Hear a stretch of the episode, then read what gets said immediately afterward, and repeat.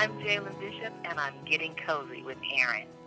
Hi, y'all. Welcome back to another episode of Getting Cozy with Erin Hill. Today, I have with me the illustrious Jalen Bishop. She is a beautiful comedian that I met on a cruise ship actually a couple months ago. And her energy and her vibe just blew me away. This lady is hysterical. She has so many amazing stories. And she's going to tell us all about how she grew up and how she got into being a comedian. Jalen, welcome. Thank you. Yay! Thank you. I got a clap for you, girl. Of one. Yes, welcome, welcome. So, Jalen, you're in LA, correct? Right. Tell us kind of how you became a headliner for it's the Punchliner comedy clubs on Carnival Cruise Line, correct? Right.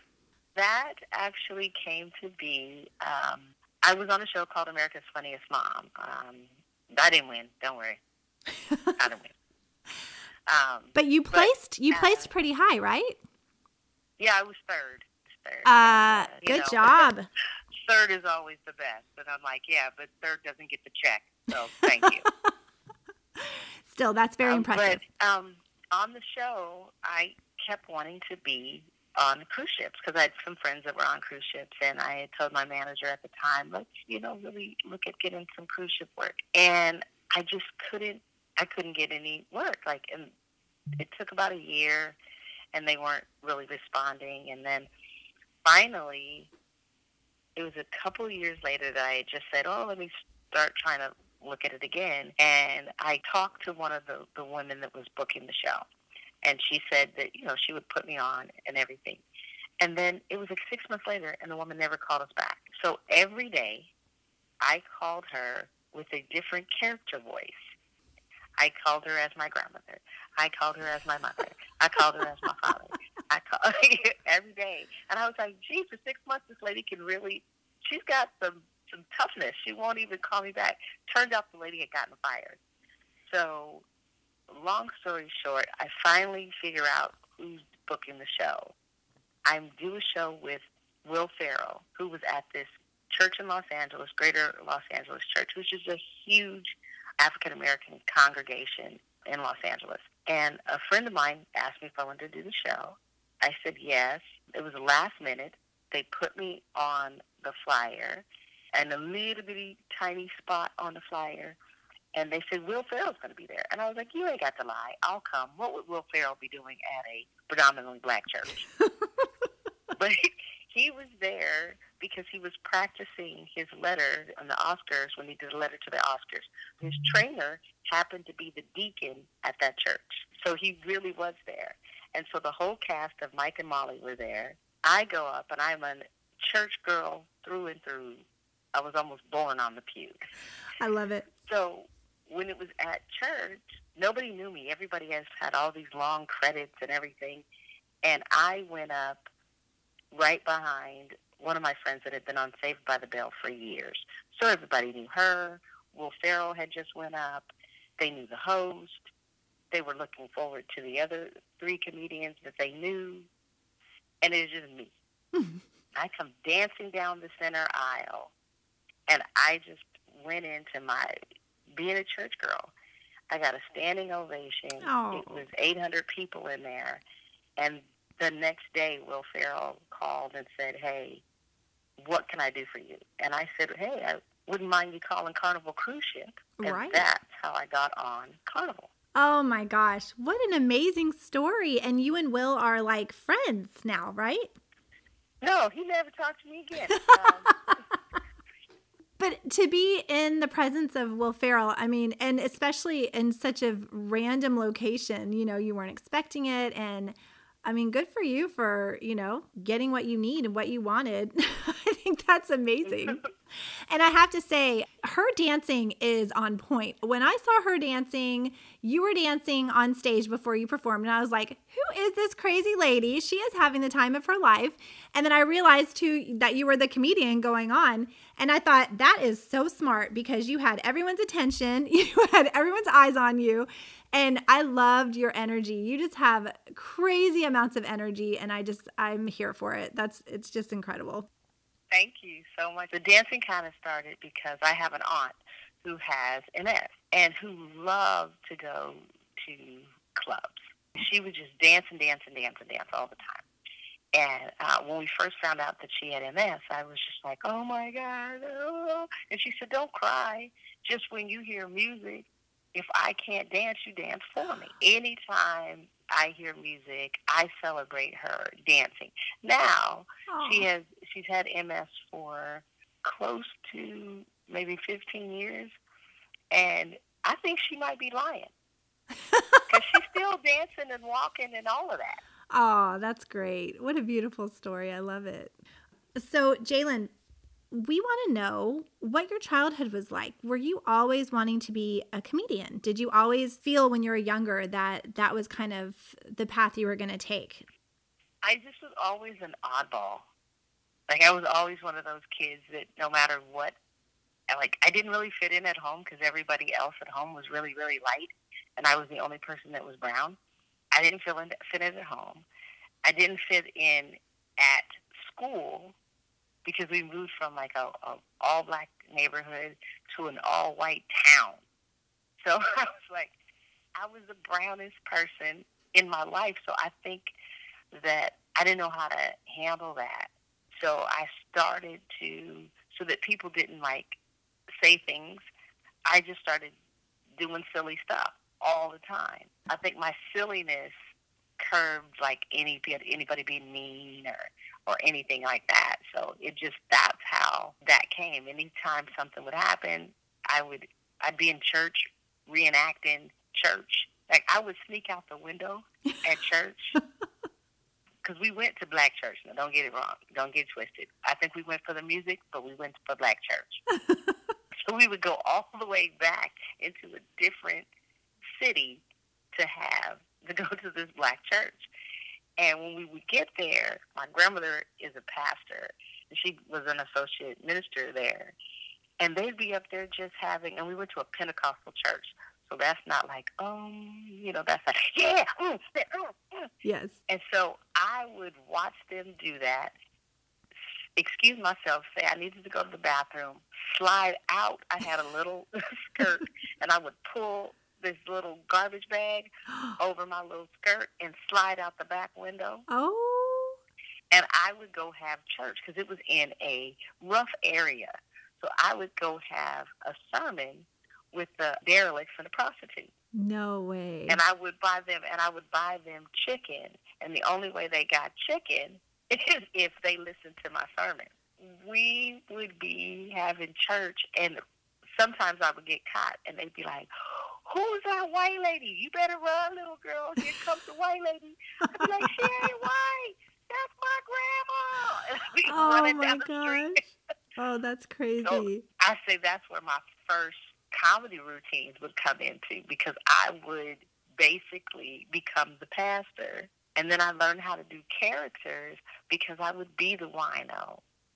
I would oh be the prostitute. Gosh. So I would do these characters when I got home from my sisters, and they would think it was hilarious. I would do the pastor. We had an old lady at our church, and uh, I would do her. and so everybody, that was a way that everyone in the house didn't really concentrate on me anymore. They concentrated on what I could do. They would always be like, "Oh, come over here. She's gonna tell you something." Do my grandmother would say, "Come do Sister Clyde." and when all the, uh, you know, when the church members would get around, I would come in and I would do Sister Clyde. And Jalen, how old are you when you're doing all of this? I was about maybe nine. Oh my nine gosh, that's and unbelievable. I would do Sister Clyde. I would I would do all these different voices. I would just, and it would just be looking at the person, watching the person for a little while, and then mimicking what they did. And wow. it would be good. I mean, it would be really good. I don't I doubt it. I didn't want to do it for other people. I, I, at that point, I didn't. I don't think I wanted to do it for other people.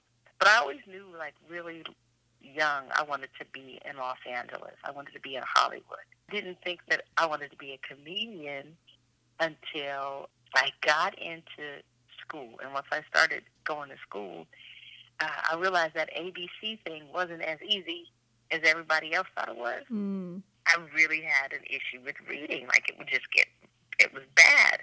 So I would read ahead at night. I would wait until everybody was asleep, and I had a little miner's hat, and I'd turn the little light on in the bed, and I would just be sitting up under the cover, and I would read ahead so that when the teacher called on me the next day, I I could read it.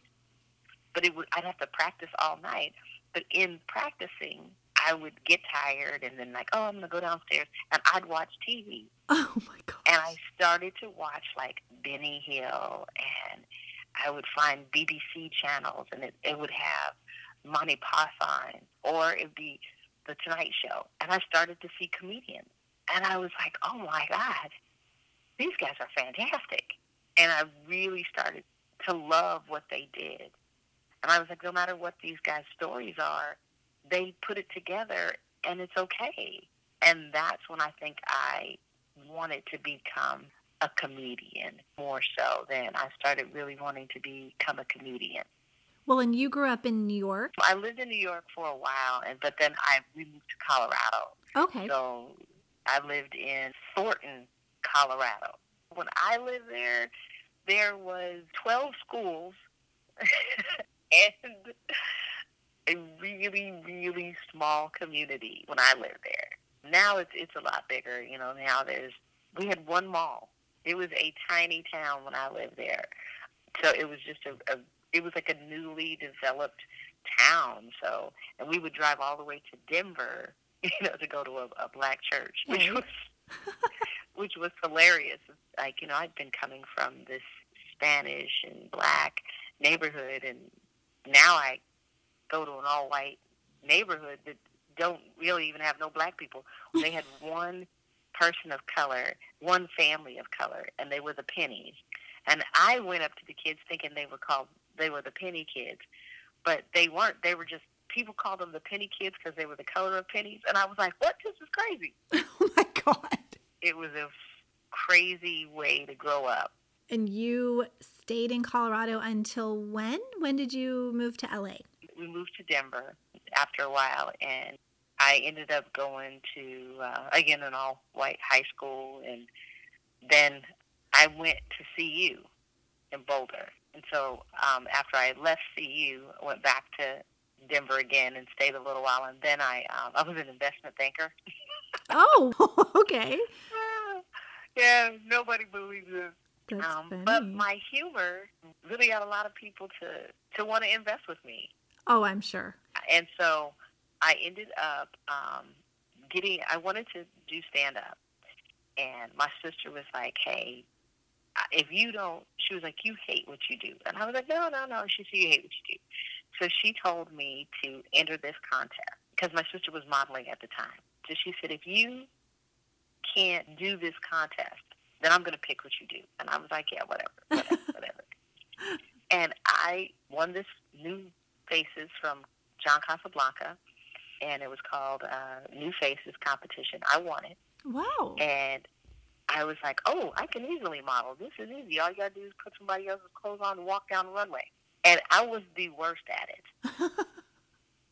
I was making the girls walk funny, and I would be making jokes and wanted to eat all the time. oh my god! So they gave me back my seven hundred and fifty dollars, and I didn't even pay for it. They just gave me the entire amount of the of the wow. winnings and said, "Don't come back. You animated for this."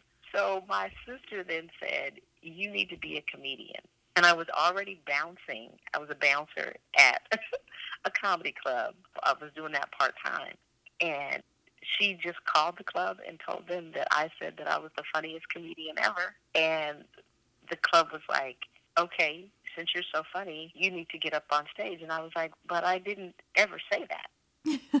and then that was on a Friday. By Tuesday, I had to have a three minute set. Oof. So I went to one of the comedians. He helped me get a three minute set, and I have been doing stand up ever since. oh my gosh. That's wonderful. And I I got paid. I that was Tuesday.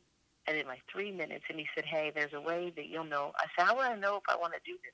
He said, if you get off stage and say, hey, I'll never do this again, then you will never do it again. But if you get off stage and say, oh, man, I needed just a little bit more time. And as soon as I got off stage, I was like, man, I need a little bit more time. Oh, good. My father gave me one of my first jokes. My whole family came to see me. My grandmother didn't see me because she was outside arguing with somebody, so she missed it. Oh, Um, but my father said, I said, oh, Dad, you know, we had a friend that was hearing impaired. And I said, oh, I, I really want her to hear this thing. And I said, but I don't know how to do it. And my dad said, well, uh, uh, get it closed captioned. And I said, Dad, I'm on stage. How am I going to get it closed captioned? right. And he said, well, you you got to sign. And I said, well, I don't even know how to sign. How, how would I sign? He said, well, just start moving your legs. So I started moving my legs in and out like I was signing. And I, as soon as I got on stage, I said, hey, you know, I have friends that are hearing impaired, and I really wanted to have my set closed captioned. So I act like I was like signing with my legs. And I said, but I couldn't find nobody to sign for me. And so I thought I'd do it myself. And then I go, oh my God, sir, did I miss that? Did I misspell that? and then I just, and that was my uh, very first joke, and my father gave it to me. Oh my gosh, that's great. Then after that, I, I moved back to New York. And then I stayed in New York until five years ago, and then I moved uh, to Los Angeles. Oh, okay. So you've only been in LA for five years. Mm-hmm. So we have to talk about, which I am just so upset that I missed it. Jalen was in Paramount Theater opening for the Isley Brothers, which is incredible. So tell us how that all came to be. How did you get that opener spot in such an iconic place with such an amazing, amazing band? That really was. I am a very spiritual person, and uh, God and I we talk all the time. Mhm. And I literally was saying, you know what? I just want something new. I want something different. You know, I, I really love carnival and I have a great time. Literally three weeks, I honestly said, God is my source and my supply. God is my source and my supply. For three weeks, every time somebody said something, I would say it. Every time I had a minute to think, I would say it. Every time I, I would concentrate on it, constantly, constantly. And I was doing Insecure, which is an HBO television show. That came by like nothing. I literally got off the ship one morning. That morning, I had a an audition. I went and I got Insecure, and I had a small part on Insecure. It's not big. Don't close your eyes because you'll miss it. Um, so that as I was on doing Insecure, taping it from from Wednesday to Friday, I was supposed to tape. On Thursday, my manager called. What are you doing Saturday? And I said, mm, nothing. And he said, well, okay, I got to have a gig for you. You're going to open up for the Isley Brothers. And I was like, what? And he said, yeah, you're going to open up for the Isley Brothers. And I literally went off. I went to do Insecure Wednesday, Thursday, Friday, Saturday, Friday, Saturday morning. I was still on the Insecure set at 3 a.m. My husband drove me to San Francisco, and I was opening for the Isley Brothers at 7 p.m. at the Paramount. Oh, wow. That's how it came about. Wow. I, you know, it just came so awesomely, and they were fantastic men. I'd met them before, but it was just a fantastic show. They let me dance with them on stage. Oh my Yeah. gosh. During Tina Turner, girl, I gave it to them. Don't worry about it. I gave it to them. I am sure. I am so upset that I missed this because I absolutely would have gone. I'm less than an hour away. And I would have been there and I would have been cheering you on and just enjoying every second of your entertainment. I am so happy you were able to do something like that. You know, that was probably, I would assume that would be on your kind of bucket list, you know, of your life. I mean, something like that is just such an honor. And, and uh, I'm sure you just killed it. it was so amazing. Like, you know, when you get to do something, and you know, because you've done things that have been uh, Pixar, you've done stuff like that, that you just, you're in that moment Oh, yeah. so deeply entrenched that you don't really have time to keep marveling about it. Right. You just have to get through it. Yes. And then after it's over, you kind of go, uh uh right. Did that really happen? I yeah. did that. Yeah, you, you, it's like in that moment, you just have to keep it moving. But once you have a minute to take a, a breath, then it's just like, what? What happened? Oh It yeah. was so fantastic. And so, yeah, it was just, it was just fantastic. Like, I'm literally, after I got off stage and they came on stage, and I'm standing there, and Ernie, who's the, the guitarist, comes walking past me, playing his guitar, looking me in the face right before he goes on stage, Mm. giving me like the thumbs up kid. Oh. I, I just stood there like, is this happening? Take it all in. Is this happening? I was grinning from ear to ear. Oh, I'm sure. I was grinning so hard that their stage manager was like, "You were excellent. We loved you. Everyone had a great time. Hey, do you want to? They're going to pick women to dance. Do you?" I was like, "Yeah, yeah, yeah." he didn't even finish the sentence. and, and he was just like, "Oh, you are a hoot." And I was out there dancing so hard that I actually had Ron Isley laugh into the mic. He was like, oh, he was like, woo! It was like Tina would be proud of you. You have footage of any of this? Do you have, I mean, photos, footage, any video? I don't know if I have. I'm sure somebody taped it, Okay. but I think that I I did not because I was too busy in it. My husband was uh, there being he was talking to people, so I don't even know if he saw that part because he was actually talking, and and my uh, manager was actually getting my money. You know is. So. yes. Well, if you find any of that, I would love to see it. Any of your listeners were there and they have footage, hey, send it to us. Oh yeah, for sure. Definitely people. Please, please, please do that. We got to see this. we got to see this. But I just oh my gosh, I have to ask you a question. So, when you're on stage and you're performing, do you have kind of like an out of body experience where you can't really listen to what you're saying because then you might like lose track of your of your thoughts or like where you're going, your punchline or anything like that? Do you have like an out of body experience? There's two shows that I always tend to have. And one of the shows is where you're very conscious of what you're doing Mm-hmm. and it's very robotic. I think those shows come off good. They're not wonderful. I should actually say there's three shows. There's one show where you just kind of are in the flow and you know what's happening. You're not connected to the material at all. Okay. So the show doesn't go well. Interesting. And I always say that's when I say every word verbatim and I am truly not there. I'm not present. And when you're not present in the moment, that show tends to be not very good. Now, and, and not very good doesn't mean that you bomb. It just means that it's not as good of quality as what you could have given, as what you normally give. It's just there. The other one is doing your show that you know you do the show, but you put fun into it and you know that you're going to have fun. That I still am very aware of what I'm doing. And the third one is that out of body experience that you talked about, that total God experience where the gift just makes room for itself, where I literally am just a vessel.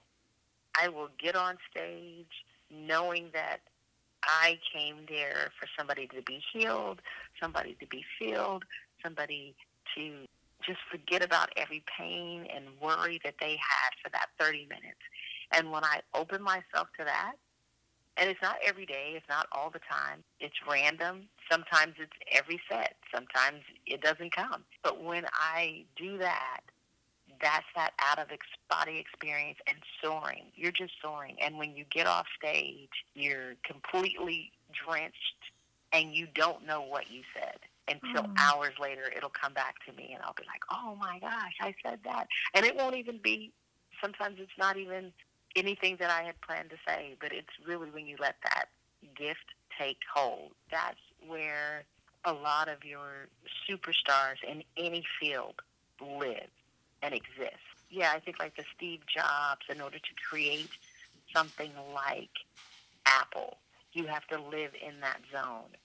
Prince, You have to live in that zone. Michael Jordan, you have to live in that zone. Um, Kobe Bryant, you live in that zone when you're on that platform that you came here to do. Because I, I truly do believe that I came to the planet to heal through laughter. That's what I, I believe I came to do. Well, I am so glad that you feel that way because that means that you'll keep doing what you do and what you love. And I hope that I get to see you live again one day. I've never forgotten that set that I saw you, you know, on the ship. And uh, I was actually going through some things on the ship. So, you know, you kind of transported me out of my distress and, and worry. And I was just, it felt like a gift. So thank you for that. Oh, thank you. Thank you for sharing that. It's always wonderful to have people affirm what you do, but just to say, you know what, what you did today made me feel this way. Yeah. It's always like, it's always, it's not even a compliment. It's just, it's affirmation Yeah. basically when somebody says this happened because compliments are different but affirmations are completely life changing so i really appreciate that because it, makes me feel like i'm right I appreciate you. And I'm so glad we were able to connect. And I just, I'm curious, where does your material come from? You are a mother, you do have children, but Mhm. Where does your material, does it just come to you? Is it just your life experiences? Is it motherhood? Really curious to hear about that.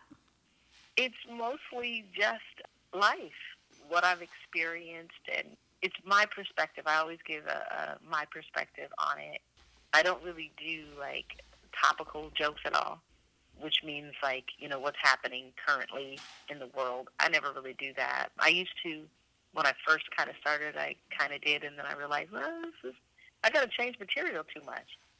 So i, I don't. I really just kind of i like character driven stuff. So I think even when I was younger, I came to it knowing that I like to bring, I'm comfortable on stage with having other people on stage with me. So when I say that, even though it's just me, if I have, you know, a uh, different character with me, I always feel like there's someone else with me. So that makes me comfortable. So normally I do a lot of stories that would give me room to create other people so that I can sometimes I'm on stage with five or six people and it really is just me because I'll bring all these different people in the conversation and I'll become each one of those people. So that's life based, I guess.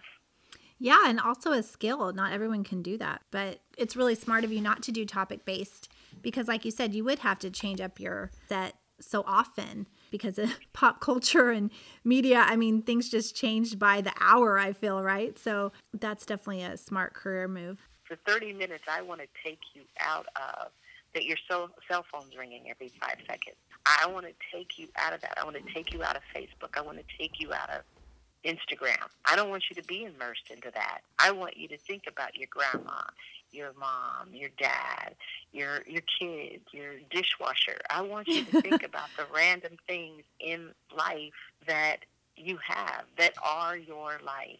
I like that. your family is your life. It's not Instagram. It's not, you know, I, I want you to think about that. Yeah, we're so caught up in all of that. And, you know, our phone has become our best friend. and it's just, it's, oh, yeah. it's such a sad thing, but it's just the world we live in. So I love that you have, you know, that alternative like, hey, put your phone down, put your phone away. I mean, I definitely was not on my phone when your set was on, that's for sure. I was riveted to every word and laughing my ass off. My cheeks still hurt the next day, for sure. my cheeks were hurting. I remember telling my friend, my cheeks are still hurting from last night. She's like, "Oh girl, me too." We just had the best time. So I just I loved I loved it so much. I hope you enjoyed getting cozy with comedian Jalen Bishop. That concludes part 1. Please stay tuned for part 2 and stay cozy.